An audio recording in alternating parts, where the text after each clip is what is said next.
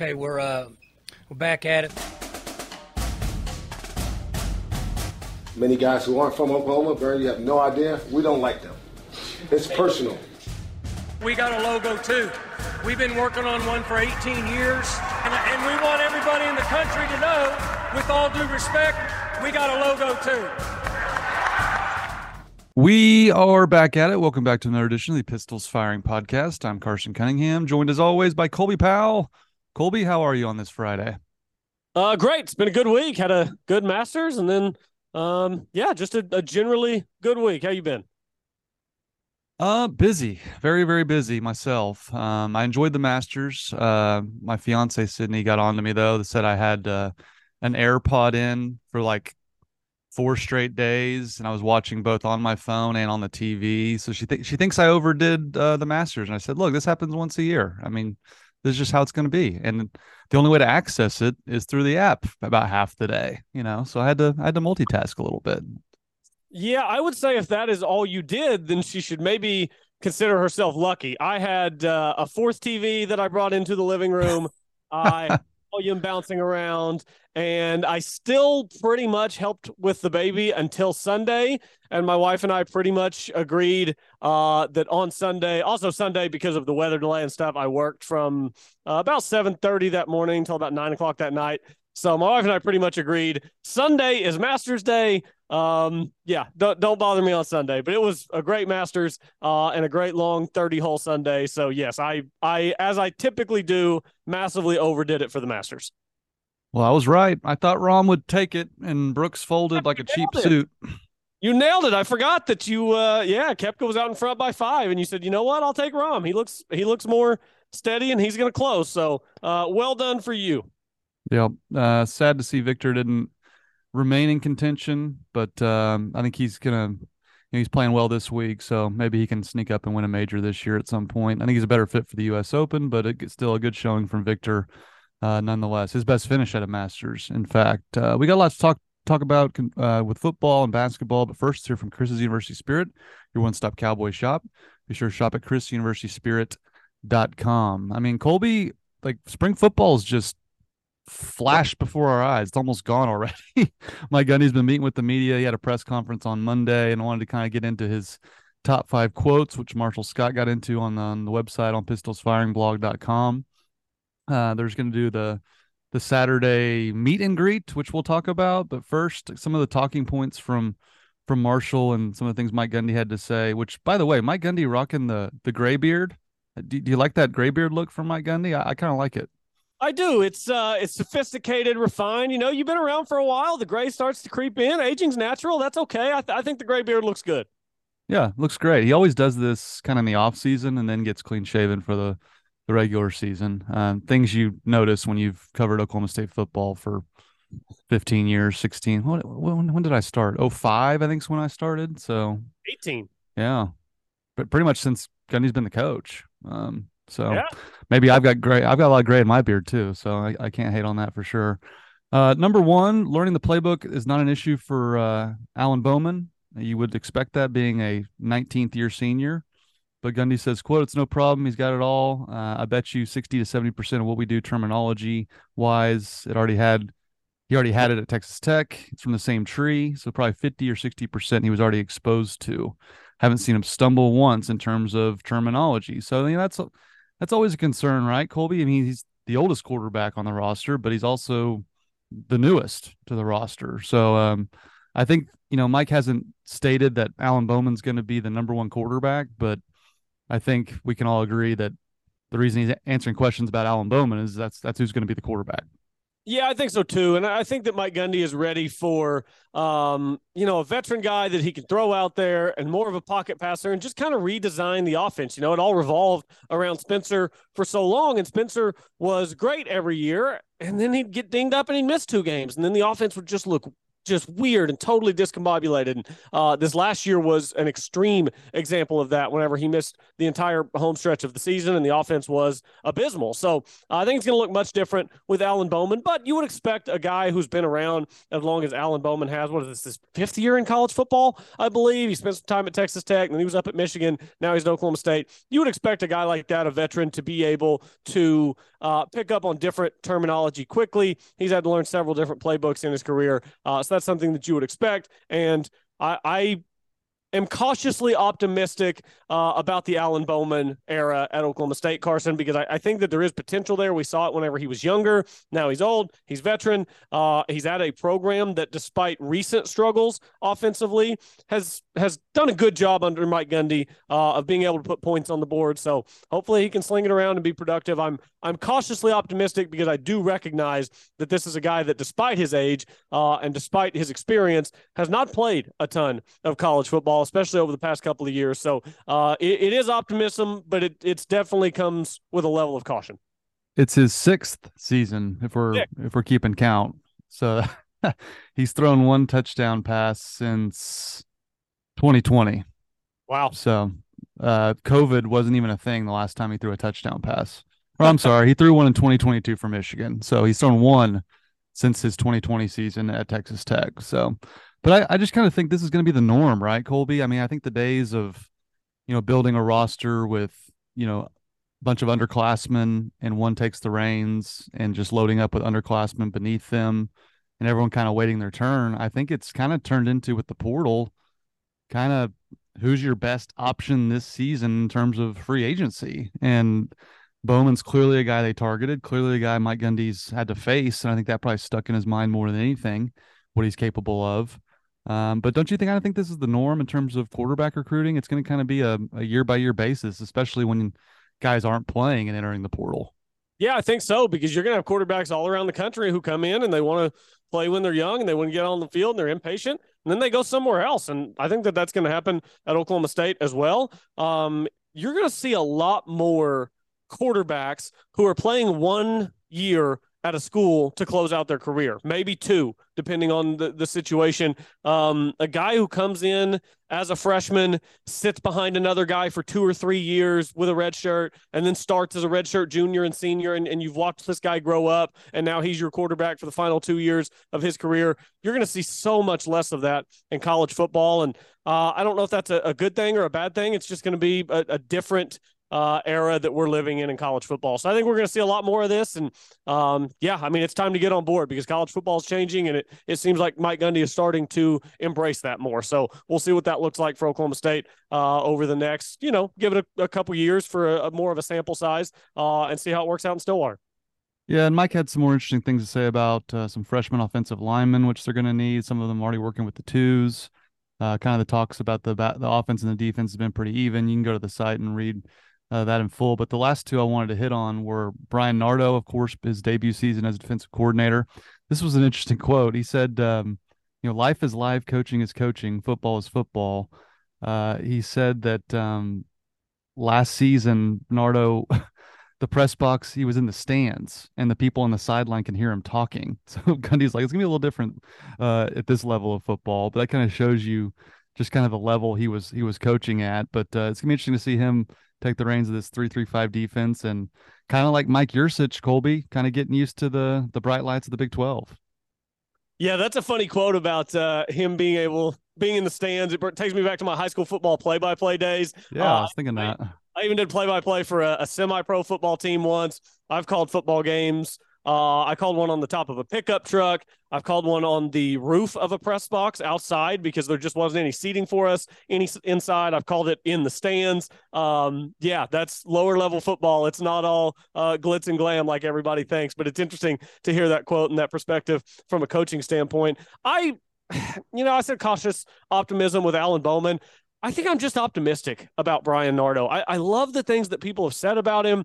I love the way he has spoken. it, it is a big come up for Bryan Nardo to go from D2 coaching in the stands to sitting in the press box at Boone Pickens Stadium uh, and and making trips to, to some big venues in the Big 12. Yeah, it's a it's a lot different and it's a big step up. Everybody starts somewhere though, right? And I, I think the measure of a coach is um, people come through and, and play for that guy. What do they say about him? What do they say about that coach? And Bryan Nardo just gets rave reviews from everybody who's been around him. So can he make the transition and, and be an elite DC at this level? I think only time will tell, but I think that there's every reason for Oklahoma State fans to be optimistic about him and to give him every chance to succeed. You sure have changed your tune since they hired him. Uh, I, I've just when they first hired him, I was like, man, this is another, you're, you're going down again, again. But I've just read so many quotes, Carson, so many people who have been around this guy who just absolutely rave about him. So who am I who have never followed his career to say that this is a bad hire or they should have gone out and gotten somebody else? If everybody who's ever been around him or played for him or anything just gives him five stars, then I've got to take their word for it. Yeah, and that's that's where I was. I, I, was there with a different manner when they hired him because football's changed over the past ten years from when they hired a Mike Yurcich from Shippensburg. I mean, I, I kept referencing, you know, the job Joey McGuire's doing at Texas Tech, coming from the literal high school ranks, not even the the small college ranks. Uh, if you can coach and you can recruit, you can you can do that at pretty much every level. And so that's why I wasn't as down on the hire as most people, just seeing the, the level of success guys coming from from lower levels have had, including Mike Yurcich, who again did a did a fantastic job at at Oklahoma State. So I'm I'm bullish on the hire. Mike Gundy clearly knows what he wants and, and is really has a, proven track record of of hires like this from you know Jim Knowles when he hired him from Duke. We are like, why in the world would you go hire someone from Duke in football instead of it's not basketball?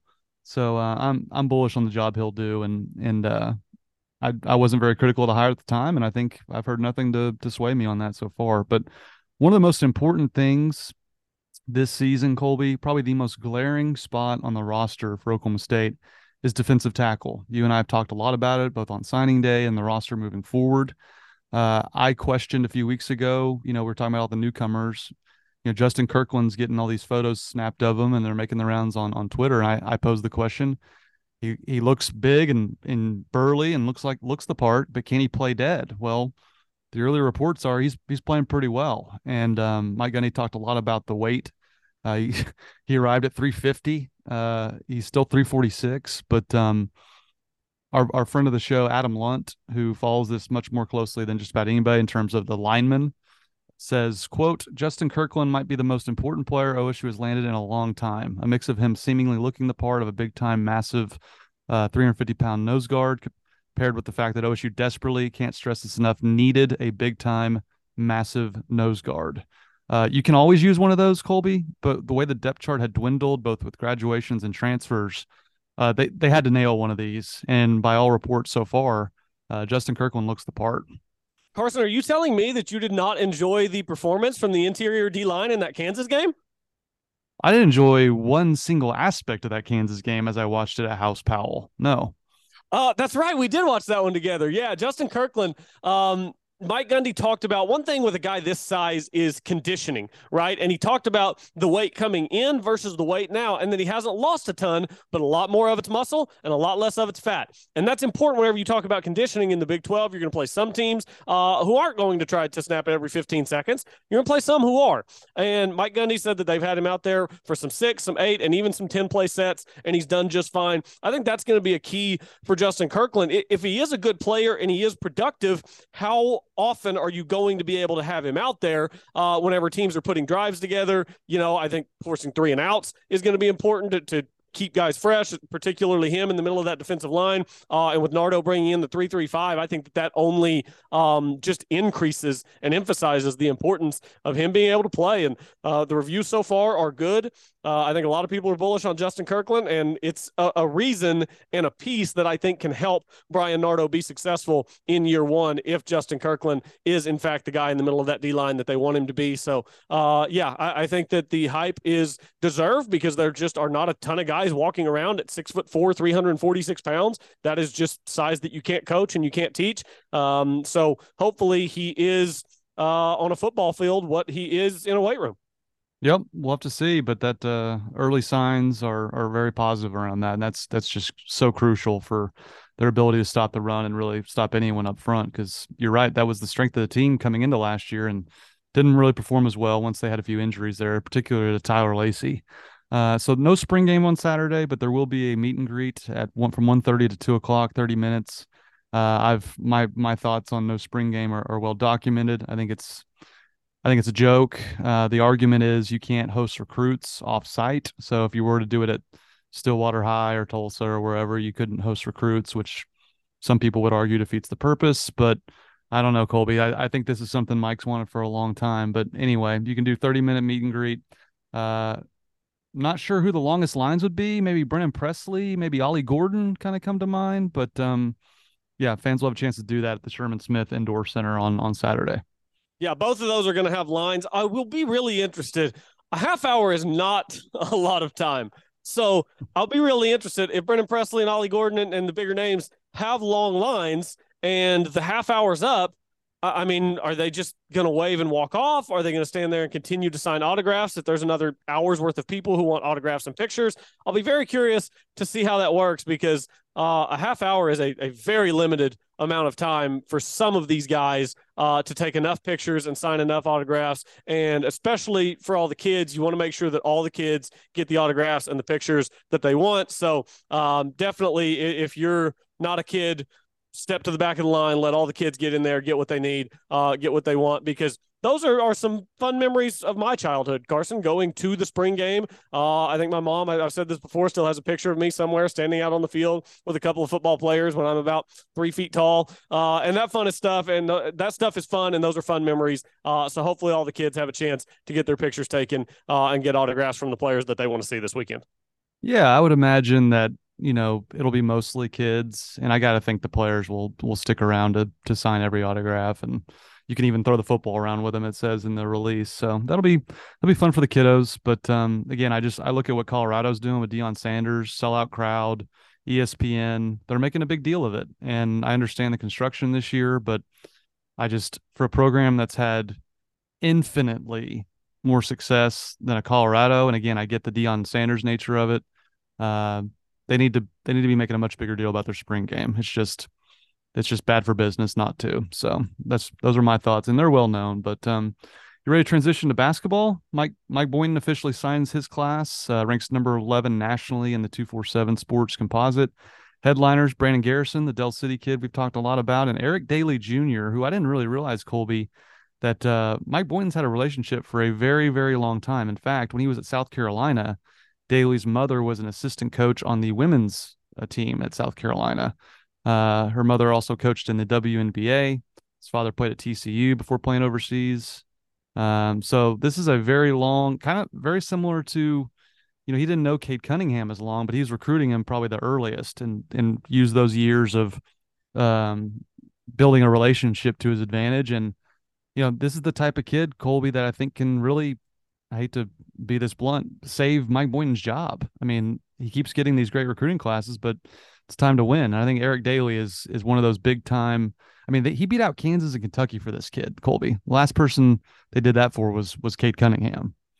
Yeah, no, this is a big time get for Mike Boynton. And, and there's a couple of things that make me really optimistic here about uh, Dailey. One is you know, coach's kid. Th- those kids know the game. They've been around it their whole life. They understand it at a level that that guys who are just coming through the AAU circuit and uh, don't have just that family basketball ingrained in them. It, it's different. I do think that that stuff matters. Also, uh, for a guy coming in as a true freshman, is there such a thing as a veteran true freshman, Carson? Because if there is, then it's Eric Dailey. He was uh, initially in the class of 2022, and then he elected to play a post grad season at IMG Academy in Florida. So he's coming in a year older, a year more experienced than his, his true freshman counterparts. Uh, so I think that there are, you know, we talk about red flags sometimes with guys. I think there's a bunch of green flags with Eric Dailey Jr. Uh, you combine that with Brandon Garrison, some of the other guys that Oklahoma State is bringing in, and I do think that there's a reason to uh, to to feel good about Oklahoma State's future and what it could look like next year on the floor. John Michael Wright comes back. Quion Williams comes back. Good energy guy late in the season. Uh, Cisse, Boone, Anderson, those guys are in the portal. Still don't know about Bryce Thompson, uh, Woody Newton, Tyreek Smith. Those guys still don't know what they're going to do. But uh, yeah, th- this freshman class that Mike Gundy is not Mike Gundy, Mike Boynton. Uh, everybody in Stillwater named Mike. It's hard to keep them all straight. Um, yeah, th- this class that he's bringing in it, it, needs to be the one, Carson. It needs to be the one to get this team to the tournament, finish in the top half of the Big 12. Uh, Oklahoma State fans love Mike Boynton, but the patience is wearing thin. So hopefully these guys are everything they're made out to be. Well, I didn't really realize he was that far removed from high school, and that's that's big because he needs Garrison and and uh, Dailey to be good right away to to our points. And he shot Dailey that is shot 43% from three point range in the FIBA under 18 championship. So that's they need shooting. That's well documented. Um, but before we kind of switch gears to the portal, or I, let's do switch gears to the portal. Am I, are we not being critical enough? Uh, you know, we we hammered Mike Gundy pretty good on the mass exodus that was his football roster at the end of the season. Um, looking around at the the departures at Oklahoma State basketball, should we shouldn't we be doing the same? I mean, Cisse, Boone, Anderson, um, that's three of their best players. I mean, why aren't are we not being critical enough of that? Uh, I don't necessarily think so. I, I think it's a little bit apples to oranges. You have to remember, late in that football season, half the team was on Twitter and Instagram posting cryptic messages and sending out emojis, and it, it just there was so much more going on. It felt like than we we had a couple of bad trips uh, north to the state of Kansas. It it felt different. It seemed different. Uh, you know, and since then things have kind of steadied. Mike Gundy said that you know that was overblown and everything. And you know you can say it was overblown, but I I still watched half the team tweet out eyeball emojis and question mark emojis and whatever else that they were tweeting out, and it seemed more cultural with Oklahoma State football in the moment Whereas in the moment with Oklahoma State basketball, it seems like, yeah, Moussa Cisse, Caleb Boone, roles weren't necessarily defined. They, they didn't necessarily have the level of success that they wanted. Caleb Boone was clearly uh, discontent late in the season. The, the the only one to me that really hurts, and I think, man, gosh, you've got to convince this guy to stay and finish his career here uh, and really live up to his potential and maximize that potential at Oklahoma State is Avery Anderson. That's the one that really hurts to me.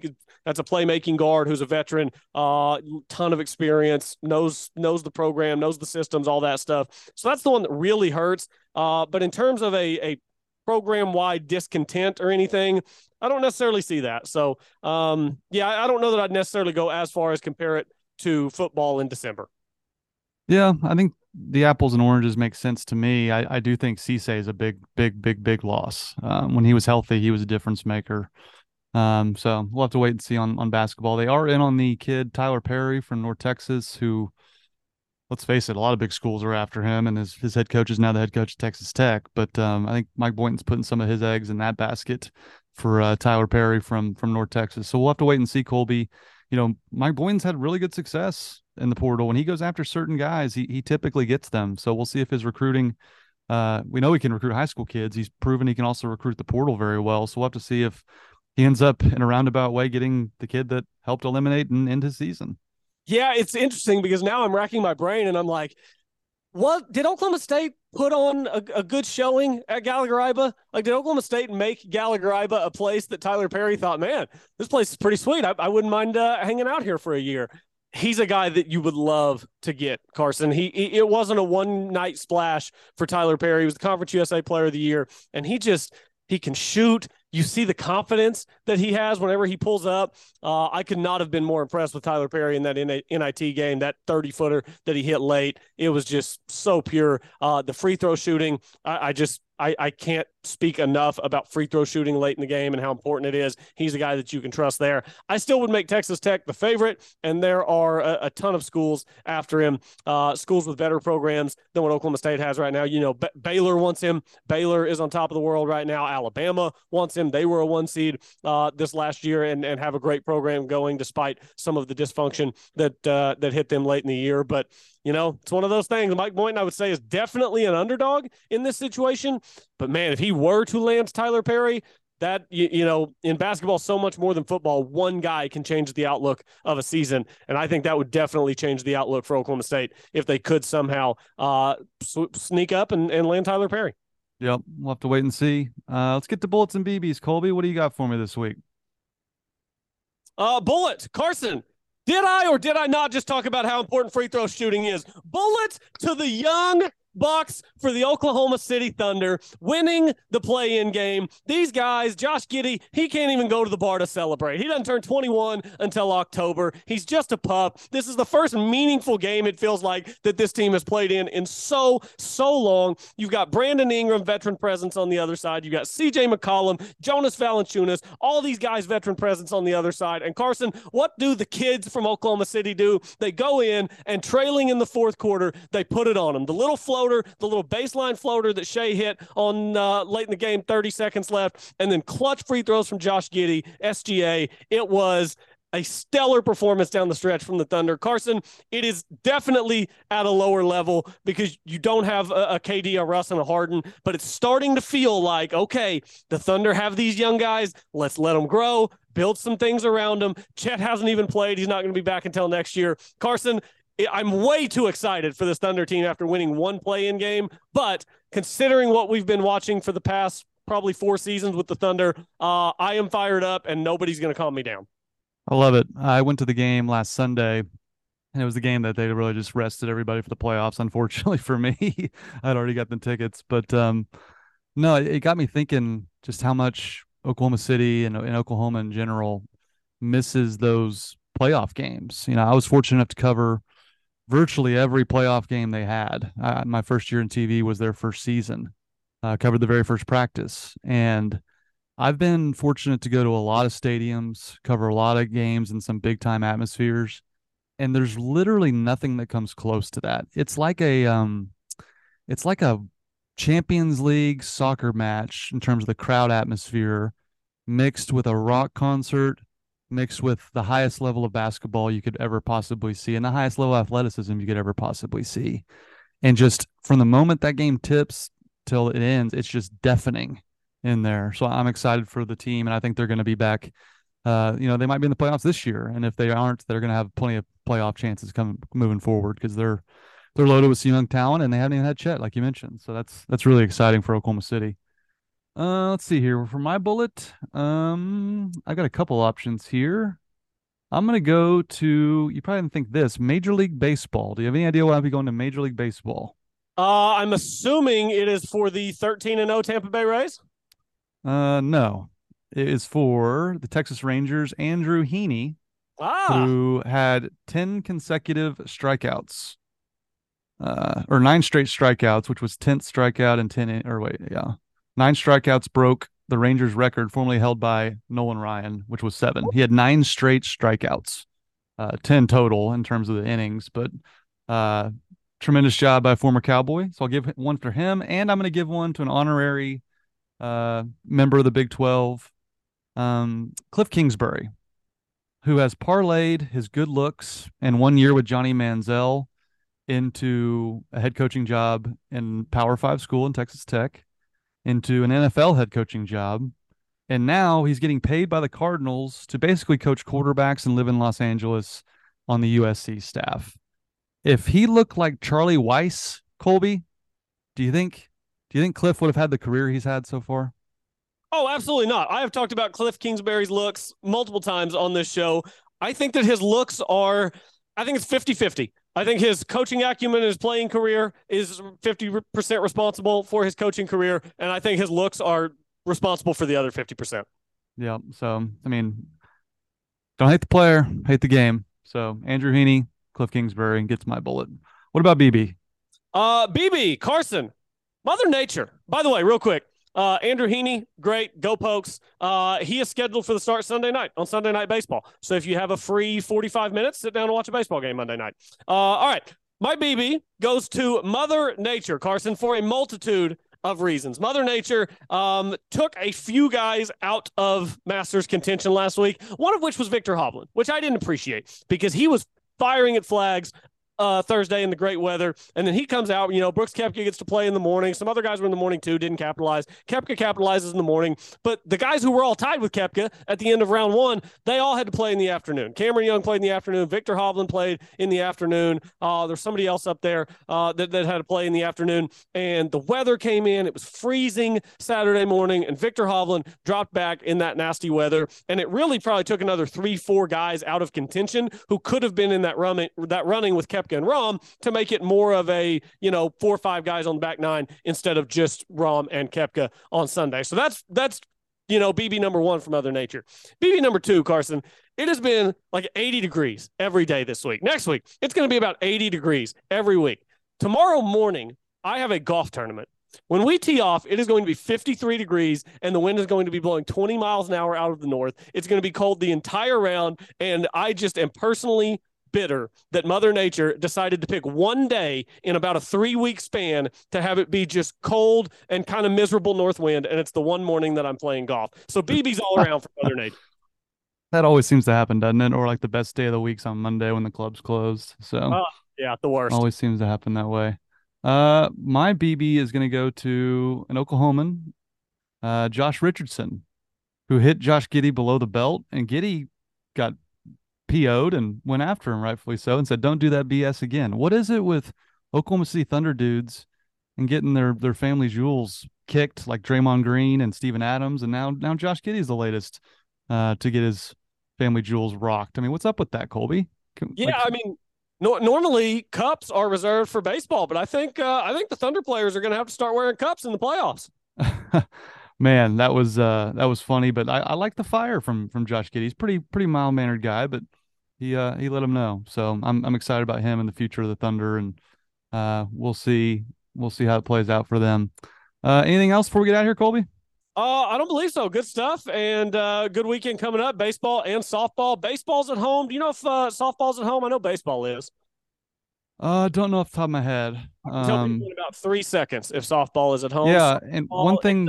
Yes, all, all three days Friday, Saturday, Sunday. Uh, softball and baseball both at home. So everybody get up there. Yeah, you can make a weekend of it for the uh, the meet and greet on Saturday and all the all the activities going on this weekend. And one thing I wanted to mention, uh, moving forward, we're going to do some uh, some fun kind of retrospective type podcast. I did a rewatchables once upon a time with Kyle Porter, kind of along those lines, kind of rehashing either a great game or great season from Oklahoma State in the years past. If you have any uh, games you want us to do a deep dive on or any seasons, uh, just let us know. You can tweet at us uh, at Carson underscore OKC. And what is it at Colby J Powell? Uh, yes, sir. at Colby J Powell on Twitter. Fire those off and uh, kind of get us through the dog days of summer until we get to like the Women's College World Series and the, and then certainly the College Baseball World Series if OSU's lucky to make either or or both. And uh, kind of some, some fun deep dives coming your way. So let us know what you want to hear about. And uh, that, without further ado, Colby, get us out of here.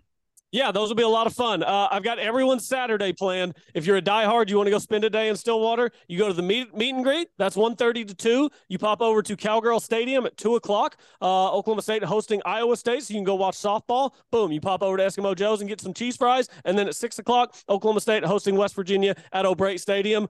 Sounds like a damn fine Saturday in Stillwater, no? That's quite the itinerary there. I like that. BB or uh, not BB, bullet for you. Almost gave Yeah. you a BB. Uh, yeah, no, no doubt. We don't want that. Uh, good stuff, Carson. Appreciate everybody listening as always. Have a great weekend. Go Pokes.